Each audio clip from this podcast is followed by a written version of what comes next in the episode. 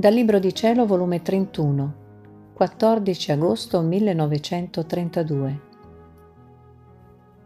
Per chi non vive nella divina volontà si trova nelle condizioni degli oziosi innanzi alla luce del sole. Chi vive in essa possiede la Santissima Trinità in atto. Stavo pensando alla divina volontà e come chi si fa dominare da essa dandole il pieno dominio tutti i diritti sono i suoi e tutto ciò che gli altri ottengono per pietà, per misericordia, per bontà di Dio, essa lo ottiene per diritto. Per diritto ottiene la santità, perché quello che la domina è santo e tiene virtù di trasformare anima e corpo in santità, in bontà, in amore. Sicché tutte le vittorie, le conquiste, i diritti sono i suoi e da padrona prende il cielo d'assalto. Che grande differenza tra chi vive nella divina volontà e tra chi vive di volontà umana.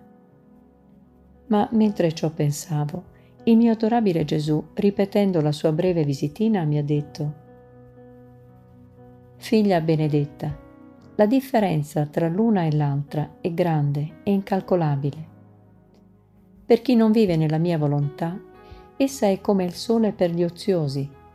Per quanto li investe con la sua luce e li dardeggia col suo calore, essi nulla fanno, nulla imparano e nulla guadagnano e rendono per loro sterile la luce del sole.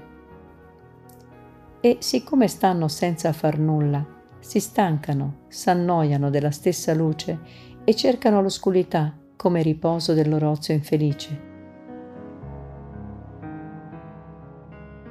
Invece per chi lavora la luce è operante e luce all'occhio per farla guardare ciò che deve fare, perché per quanta luce abbia al di fuori, se non ha la vita della luce il suo occhio, a nulla le servirà la luce che la circonda.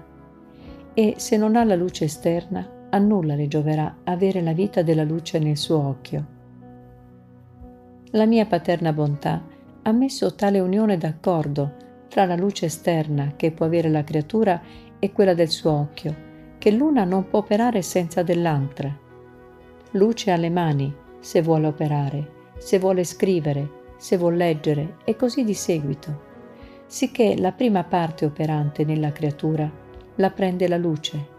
Senza di essa le riuscirebbe quasi difficile poter fare alcun bene e potersi guadagnare un tozzo di pane per vivere. Ora Tale la luce della mia volontà per chi non vive in essa. Essa investe ed esiste per tutti, ma non è operante né dominante nell'atto della creatura. Questa, con tutta la sua luce, resta oziosa, non impara nulla di divino, né fa nessuna conquista, e le cose più belle la stancano e l'annoiano.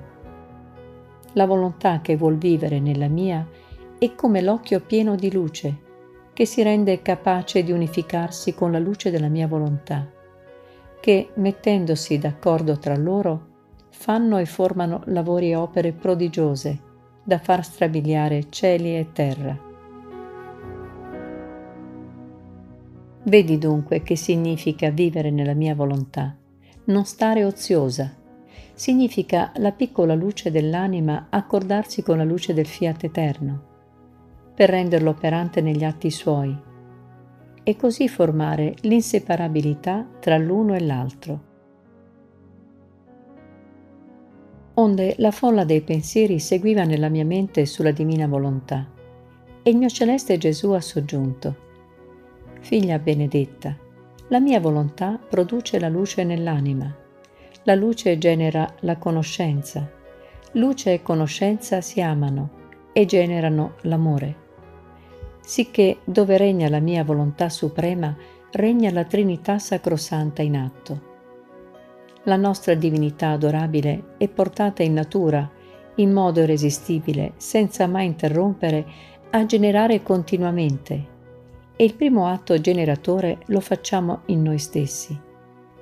Il Padre mi genera continuamente, ed io, suo figlio, mi sento generato continuamente in Lui il Padre Celeste mi genera e mi ama.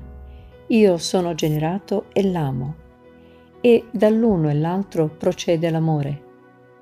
In questo atto generativo, senza mai cessare, si racchiudono tutte le nostre conoscenze mirabili, i nostri segreti, le nostre beatitudini, i tempi, le nostre disposizioni, la nostra potenza e sapienza, tutta quanta l'eternità racchiusa in un solo atto generatore, che forma tutto l'assieme del nostro essere divino. Quindi questo nostro amore reciproco, che forma la terza persona del nostro ente supremo, inseparabile da noi, pare che non si contenta del nostro atto generatore in noi, ma vuole generare fuori di noi stessi, nelle anime. Ed ecco che il compito lo affidiamo alla nostra volontà, animata dal nostro amore, che scende nelle anime e vada a formare con la sua luce la nostra generazione divina. Ma ciò lo può fare in chi vive nel nostro volere. Fuori di esso non c'è posto per formare la nostra vita divina. La nostra parola, no, non troverebbe l'udito per farsi ascoltare. E mancando le nostre conoscenze, l'amore non troverebbe la sostanza per generare. Ed ecco la nostra Trinità Santissima, ma scompigliata nella creatura. Perciò la sola nostra volontà è quella che può formare questa nostra generazione divina. Quindi sii attenta ad ascoltare ciò che ti vuol dire questa luce per darle il campo al suo atto generatore.